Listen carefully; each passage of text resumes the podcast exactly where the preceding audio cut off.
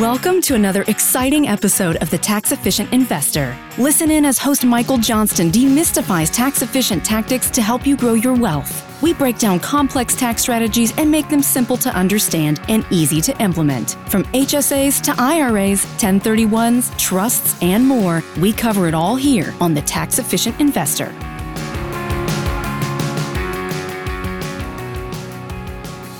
Welcome to the show. I'm Michael Johnston. Joining me today to talk about donor advised funds is Kim Ledger and Joe Gianforte. Kim is the Vice President of Complex Assets. Joe is the Director of Advanced Philanthropic Accounting at Ren, which is North America's largest independent philanthropic solutions provider. Whew, I got through that part. I think that was the hard part. Uh, Kim, Joe, thanks for joining me today. Thank you. Pleasure. Happy to be so, here. I'm excited to talk about donor advised funds today. This is something I get uh, a lot of questions on. I've gotten a lot recently, um, unfamiliar to a lot of people. Um, so we're going to get into the weeds here a little bit, but let's start high level. What is what is a donor advised fund? Uh, what's the elevator pitch, the executive summary? Think of a, a donor advised fund as a segregated fund that's held by a sponsoring charity. So I can donate money or assets to a donor advised fund. It's held by a charity. I get an immediate tax deduction now, and the charity holds on to that account for me. And I stay on as a advisor to the account. I can advise on investments. I can advise on who receives grants. Hmm. Got it. Um, so, so who should, who can, who should, who, who typically is setting up a donor advised fund? Your biggest candidates are going to be those holding highly appreciated assets. Think of that stock you've been holding on for years and is now worth twice as much as when you purchased it, or you're holding on to a very valuable family business interest that you're looking to sell pretty soon. Those people who wish to avoid those capital gains on selling those assets the way to do that is to put those assets into a donor advised fund. You avoid the capital gains tax plus get a charitable tax deduction in the year you contribute it. That is spoken like a true tax guy, a true accounting guy, uh, because they it's also a great way for people to leave a legacy to their children right. and have the kids to carry on that legacy. So um, you have that piece of it because the donor gets to recommend uh, grants to multiple charities and do that over time. So there's no there's no limit to when when they can do that. And they can leave their children as their successor advisors. So when I pass away, my children can be the advisors on this account and they continue my legacy of philanthropy. Philanthropy. That's a tough one. yeah, can be, yeah. We've got some tongue twisters in here. I didn't realize how, how hard philanthropic, philanthropy, all these. it can be a mouthful. Yeah. yeah. Another great um, person you might consider a donor advised fund are those who are looking to plan their estates. You leave part of your estate to a donor advised fund, that's going to be yeah. a charitable deduction to your estate. Yeah. Hmm. Okay, interesting. I want to I want to come back to that. So, just to talk through an example here. Let's say you know, let's say I bought uh, a hundred thousand dollars of, I guess let's pick Apple stock. Could be anything, and that's worth now worth let's say it's ten x, and it's now worth a million dollars. So if I look to sell that, if I sell that, I'm facing nine hundred thousand dollars in capital gains and a pretty big tax bill. So you're saying another option is you donate that highly appreciated stock. You donate the stock directly to a donor advised fund. Is that right? And then you don't get hit with the tax bill. And you get credit for the full the full amount, the, the market value of what you're donating. Is that right? That's correct. Market value. And remember that gifts of non-cash assets are subject to 30% of the donor's adjusted gross income. Cash gifts to DAF, in contrast, are subject to 60% of adjusted gross income. Got it. So that refers to the, the deduct the maximum deduction that, that the uh, the donor is eligible for. Is that right? Right. Any unused deductions that aren't taken this year can be carried forward for five years. Got it. So you you can't offset all of your AGI for for this year, but you can offset a significant portion of it, and um, whatever you don't offset this year, you get to carry forward. Um, so why are these donor advised funds have you know there's there's some impressive numbers about how quickly they're growing in popularity. Um, why is that? Why are these becoming so popular now? You know what's interesting is that um, donor advised funds were started in the 1930s. So they've been around for a long time. And it wasn't until they were recognized in uh, the 2006 Pension and Protection Act that they they really they were they were recognized as a as an entity at that point. So they've gained some popularity since then. I think the number was about 31 billion in donor advice funds at that time. And you think about, you know, primarily they you thought about them with uh, uh, community foundations. And by 2021, uh, they'd grown to over 230 some billion dollars. So in 17 short years, they increased by over 200 billion dollars. So there is, they are more popular. My goal is, though, have you ever been to a barbecue? Joe, how many times do you get asked, what do you do for a living? And you try to explain that you work in the donor advice fund world. How fun would it be to be at a barbecue or some uh, charity, you know, a cocktail party where people understand what a donor advice fund is? So we still have to have a ways to go, but they are gaining in popularity. And as far as a charitable vehicle goes, they're some of the they're one of probably the easiest charitable vehicle um, out there. Short of writing a check to charity, it's Yeah. one of the easiest, more com- vehicles that you're going to give to charity. But I think people like the ease of use. It's quick to open up. They don't have like a, a, a family foundation. They don't have uh, to engage an attorney to set up the the um, the fund or have a document about that. Um, they don't have to do their own tax return with it. So ease of use. What other things can you think of? Lower administrative burden. Yeah. Some other charitable gifts require more work from the donor. DAFs, the charity takes care of all the tax work, the compliance, vetting charities. The donor is just there to advise on how those funds are, are granted. Yeah. Great. So let's let's talk through this from the beginning. Let's use. I, I want to come back to the more complex assets, but let's just use a, a simplified example. In this case, where you're donating, let's say, some appreciated stock. Talk through it from start to finish. Let's say I decide I want to set up a donor advised fund. Um, let's say I've got five million dollars in, in highly appre- in appreciated stock um, that I want to stock in mutual funds that I want to want to put into this donor advised fund. How do I do it from from kind of start uh, to finish? Um, speaking generally, uh, DAFs in general. So you're going to have an application. Um, it's usually a pretty simple document. Every one I've seen have been pretty pretty simple documents um, to complete. You'll open most likely open an investment account um, that your uh, financial advisor can open get that open for you, um, depending on where your uh, where the program is the sponsoring charity is, but that's, and that investment account, I think this is helpful too, is opened in the name of the sponsoring charity.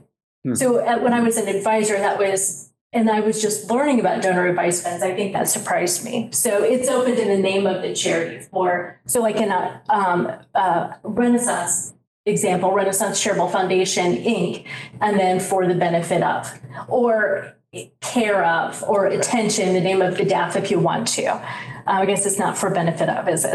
But No, right. yeah, but it's um, but anyway, you open that that investment account and and then you have access via an online portal and it so it's pretty simple. Then at that point, um, after it's opened, then and you can name it whatever you want. Um, I could even name I could name most often you'll see like the Ledger Family Fund.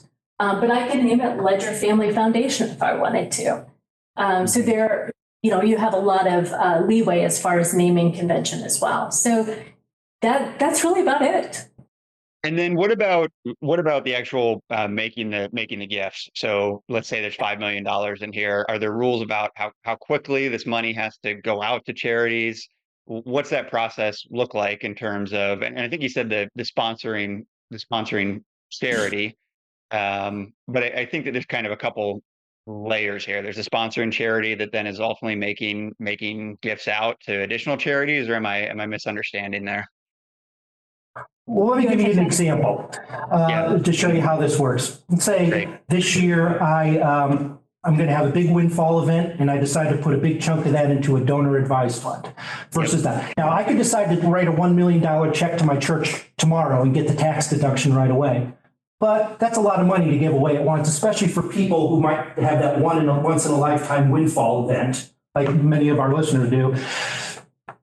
Yep. I don't want to give a million dollars right away. I put it in a donor advised fund. Next year, I can write 10,000 to my church, 20,000 to the March of Dimes, 30,000 to someone else. The next year, keep going, keep going. I don't have to spend that right away. Mm-hmm. I don't Got have it. to spend it at all, depending on the program.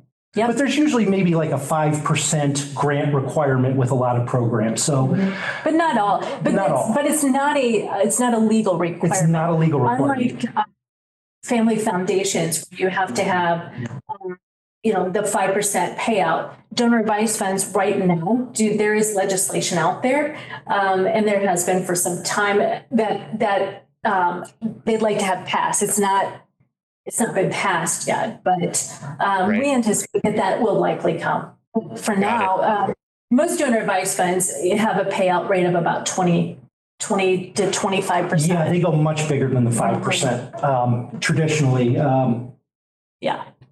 So Got yeah, it. you just go online and recommend a grant, and as long as the grant is to a charity that a donor advised fund is allowed to make a grant to, then they can do that. Some programs will have their own restrictions. You know, if it's if it's a program, you know, based on um, a, a faith-based organization may have certain restrictions, or others may have um, like environmental causes or other kind of causes like that. That they may have restrictions as to who they're willing to make grants to, but uh, generally speaking, um, in big in the big a lot of the big sponsors are agnostic on as to who they is going to receive that.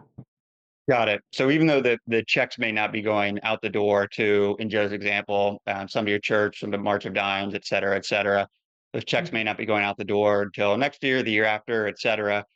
You get the benefit of the, uh, the, the, the tax efficiency in, in the, in year one when you, when you set up the donor advised fund. Is that right? That's right. That's right. Yeah.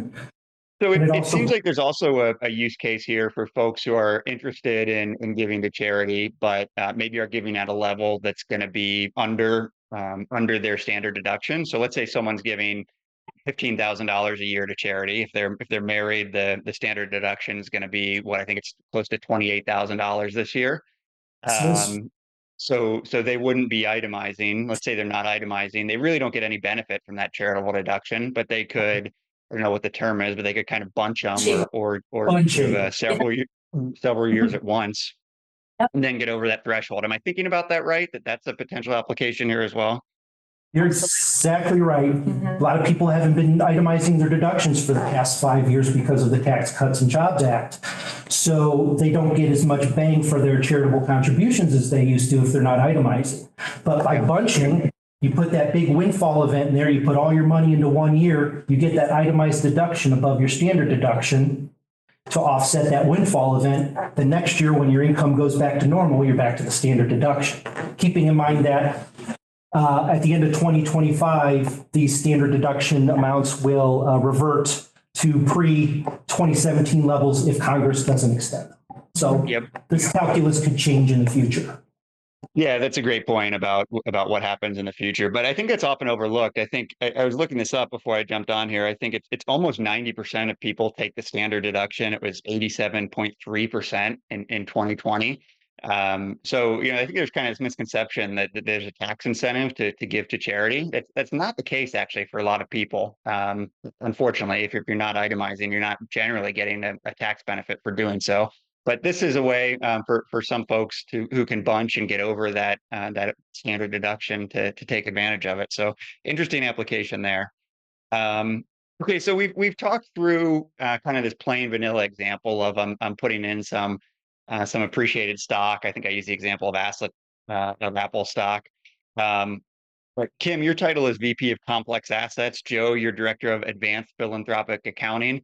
So I'm guessing that you, you deal with uh, more than people who are just donating kind of the, the plain vanilla use case of of Apple or Tesla stock that's appreciated. Um, can you talk through how this works with illiquid assets, what the complexities that arise are? Gosh, I could talk about this all day, so I'll keep it keep it brief. But yeah, we have um, it's the coolest job ever, and I get to work on some really interesting things.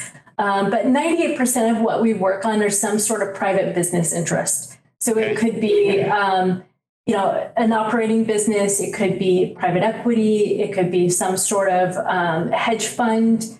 So I, I lump all of those into the business interest gifts. But um, like in 2021, we did so many. Um, you know, there was a lot of M and A transactions going, and um, I mean, everybody looked exhausted that year, and that was in that field. And uh, but because deals were happening fast, and we had to react quickly. So how that works is they would make the gift prior to entering into any sort of binding agreement with a transaction. Once you get to a certain point, it can be too late. You don't avoid capital gains. But if you get it at the right, if your timing is right, you make the gift before there's a binding agreement, and um, and then the, the transaction goes through. The then the donor advice fund is treated as any other shareholder. And um, the donor, like with publicly traded stock, you avoid the capital gains and you get a fair market value charitable deduction. The charitable deduction is determined by a qualified appraisal. So um, does not have to be done prior to the gift. It can be done after after the gift. So that's one example of, of um, charitable gift. I mean, of um, complex assets, and we do a lot of those. I've made a career out of it. So The process will Yeah. vary, yeah. Sometimes we'll have to review, if it's a, a private equity interest, we'll have to, might, might- there might be some Yeah. level of review, surface level review of financial statements, tax returns to make sure that this gift is not going to run afoul of any um, tax holding rules. yeah, there- Or it's, there's lot it's a of good fit for our organization. Some gifts just aren't a good fit. Yeah, and that we and we um, there are a lot of things to consider for sure. Um, other assets that people give, um, the passion assets, um, and we're finding I've get, received a lot of questions. They're they're the things that are a lot of fun to talk about. You know, like the um, we we helped one donor whose husband had um, paid for the recovery of a, a, a sunken treasure, and he had this one uh, emerald that he he saved and gave to her in 1987 as her engagement ring created an engagement ring. And she sold she made a gift to her donor advised fund of that ring. We sold it uh, sotheby's sold it for us. And um, it went to help the ukraine cause. So you know that is and that sold for 1.2 million dollars so that's one example um, gold gold coin we've done a fair number of those gifts this past year um, some uh, a book collection. Um, some kids were father passed away had been a book collector was well known, and so we we sold that at auction and uh, with Hindman in Chicago. So it, lots of cool things there that we can that can be given to a donor advice fund too. So Yeah. um, So, so I think in, in general, it sounds like folks would come to you, say they've got um, some asset. It could be shares in a, a family business, a, a- an ownership interest in that. It could could be um, a, physical collectible, Yeah. books, gold, um, a, a ring, and they say, "Hmm, "I think I have a liquidity event for this on the horizon, or I'm interested in uh, I'm Mhm. interested at some point down the road in in selling this, and I want." When that happens, I want some of the proceeds to go to charities, and I want to do that in a tax efficient way. Um, Yeah. is, is that kind of the, the general use case of someone who comes to you looking for the, the best way to, um, they, they clearly want to, they want to support a charity, but they want to get, uh, as, as much tax benefit out of it as possible. Is that right?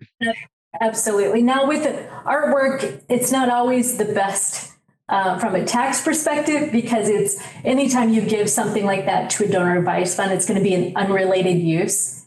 And so you're going to get the lesser of cost basis or fair market value. So, where that makes sense is if you want to support more charities than just one. Hmm. Um, if you want to, which is the case with the book collection, they wanted, they'd already given some books to um, uh, a favorite university, and then they gave the other half to the donor advice fund so that they could give to multiple charities over years. And in that case, because they were inherited, the tax basis and the fair market value were the same. But for some people, it just avoiding the capital gains is is um, enough of a benefit to them. If it's a, a greatly appreciated asset, avoiding capital gains is important. So Yeah, it's just absolutely. something it's a case very case specific with those another really popular complex asset gift is real estate Okay. that um, we've seen a lot more crypto not lately but we there you know when A Couple years ago. crypto's- yeah, a couple years ago. crypto's on the rise we get a, a fair number of crypto gifts we get um, so a variety of things anything that's non uh, that's a non-marketable security or cash is considered a complex asset. Got it. So what about, you didn't mention equity awards. Um, do you deal with those at all as well? Well, you know, I get a lot of questions mm-hmm. about those in January, early February, um, the beginning of the year when, when, things begin to vest. And unfortunately, um, equity compensation um, or, or um, equity awards as compensation are tend not to be great gifts to charity. Number one, you can't often you can't even make the gift. Non-transferable. Um, they're non-transferable. Legal restrictions. Because it's part of a bonus plan, you know, if for in most of these. But if it's a stock, an incentive stock option, then you have the donor when they make that gift, regardless of who sells that that option, the donor is the one who has the tax liability. So it, they might as well exercise it hold now if they hold the stock then for a year so it becomes long-term capital gain property that's when you when you make the gift is after it's been held for a year. So um, i see people who have spreadsheets they'll have stock and they'll look each year and then and that's what you do you kind of ladder it. So you go back and look at what you've held. So first year you don't get much of a break. You look at your other portfolio you look at other mm-hmm. assets. But after that first year then you start look you know you you can track um, your lowest basis stock and make gifts accordingly. So got it. So Kim, you mentioned I want to ask you, I want to ask both of you about what are the mistakes that you see people make or what do people screw up? Kim, you mentioned earlier that there's a certain point at which uh, yeah. the transaction has been agreed to, or you're kind of too far, um, yeah. the genie's too far out of the bottle um, to, to yeah. be able to make the gift. What else do people do people screw up, or what do you help them? Um, what would they screw up if they didn't have your help?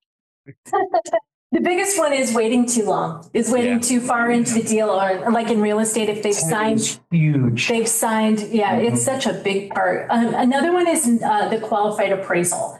Um, you'll see, which is substantiates the charitable deduction that they're claiming. So there'll be mistakes on that where it's they don't get it signed by the charity, they don't get it signed by the appraiser. There's some mm-hmm. mistake in how that document is completed. Um, what are, It's, it's, getting- the appraiser needs to be qualified. That's where some people get wrong. They need, they need to fill out the Form 8283 correctly. Um, That's where people get hit up is they don't fill it out correctly or they don't get a qualified appraiser. They don't get the appraiser to sign it in the right places.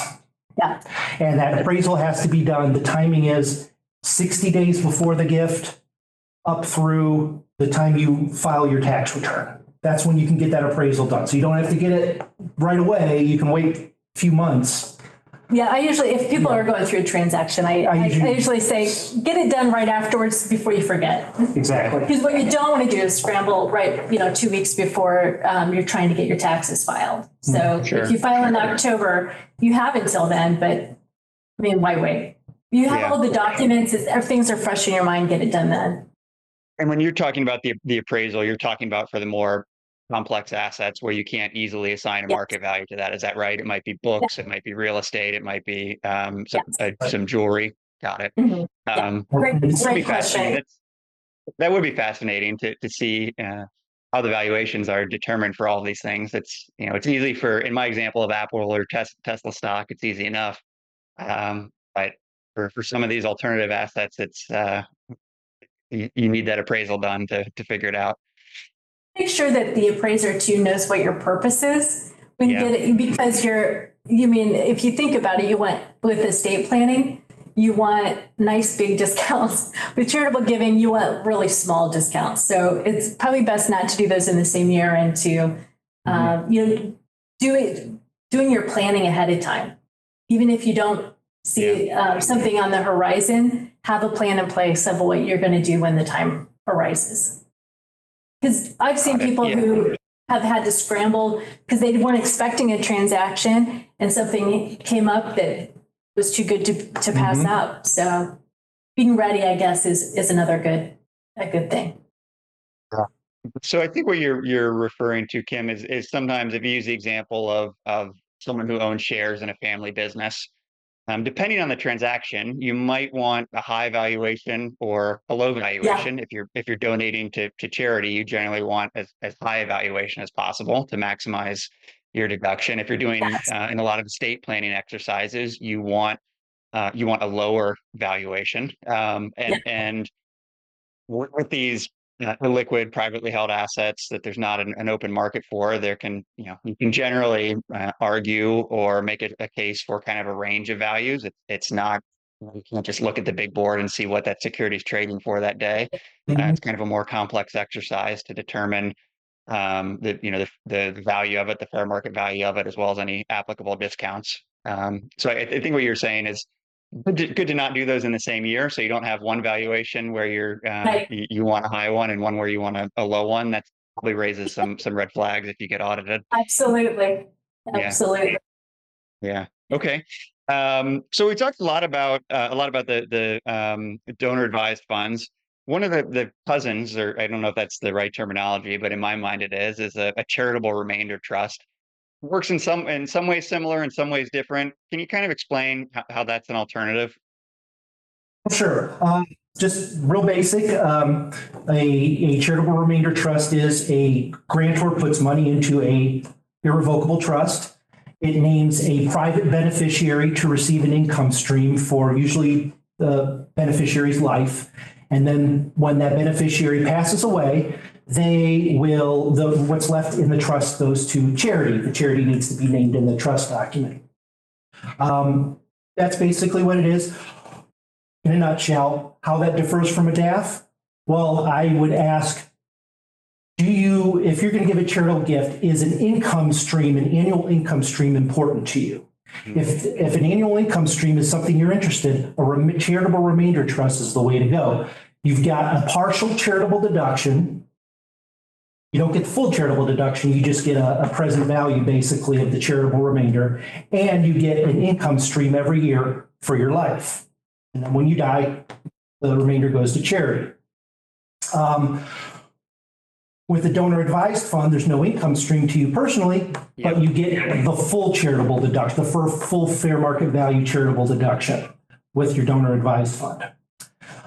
Another big difference is uh, the compliance and administrative costs of a charitable remainder trust are much greater than a donor advised fund. You need a lawyer to help draft the documents. You need a CPA to prepare an annual return. You need to get a K-1 every year from the trust that shows your share of the beneficiary share of the income.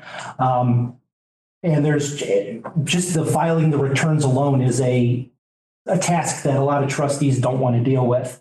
But the donor advised fund, the charity, sponsoring charity takes care of all the administrative work. And you're just on there as a grant advisor. So I, I think the real difference is the charitable deduction and whether or not you want an income stream. Got it. That's, Also, that's um, yeah, charitable may also offer a little more degree of control over your assets. Whereas a donor advised fund, you surrender complete, the asset completely to the charity.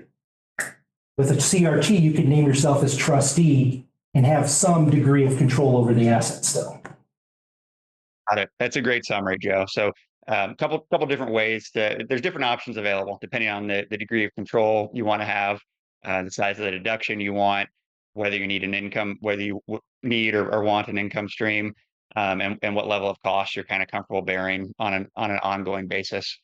Um, well, Kim, Joe, this has been really helpful. Is there anything I didn't ask about about donor advised funds that you think people should know that you'd like them to know? Um, I would say the only, uh, I would add, uh, private foundations, you know, and how they, um, you can have, private foundations can make gifts to donor advised funds. And I've seen in some of the, um, uh, large, like families that have, um, have had a family foundation for a long time. Um, they'll have a specific cause or, or group of causes that the family in, general wants to focus on, and that works great. And individual people may have their own causes, they don't necessarily want to take it. So you'll see that the, um, uh, they'll set donor advice funds for some of the, um, the family members to be able to make their own grants to whoever they want. You see, it, it's just a great complement in a lot of different ways. Um, the DAF can be a complement to the uh, private foundation that the foundation can do, uh, make grants to the donor advice fund. So if you are having trouble getting rid of the five percent, that's an option. Um, you can um, also complex assets going into the donor advised fund instead of the private foundation may make more sense from a tax perspective as well. So it, it, the DAF can be a nice complement to, to the private foundation. Yeah, some some great additional thoughts and, and use cases there. Um, so my last question for you, tell us a little bit about Ren and including where folks can go to learn more about what you do. All right, we're um, headquartered in Indianapolis, Indiana. Started in 1987 with the focus being on charitable trusts. And now we've uh, become the largest philanthropic solutions provider in the US, independent philanthropic solution provider in the US. Uh, to learn more about us, you can go to reninc.com or shoot us an email at consulting at reninc.com. Wonderful. Thank you so much. And I'll put links, I'll put links to their website uh, in the show notes. Um, and be sure to reach out if you have interest or questions about setting up a donor advised fund. Uh. Kim, Joe, We'd this has been great. I want to thank thank you both for coming on the show. Uh, really insightful. Thank you. Thank you. My pleasure. Thank you. That's it for today's show. If you enjoyed this episode, please consider leaving us a rating and review on iTunes or Spotify to help spread the word to other investors. And we'll be back soon with another episode.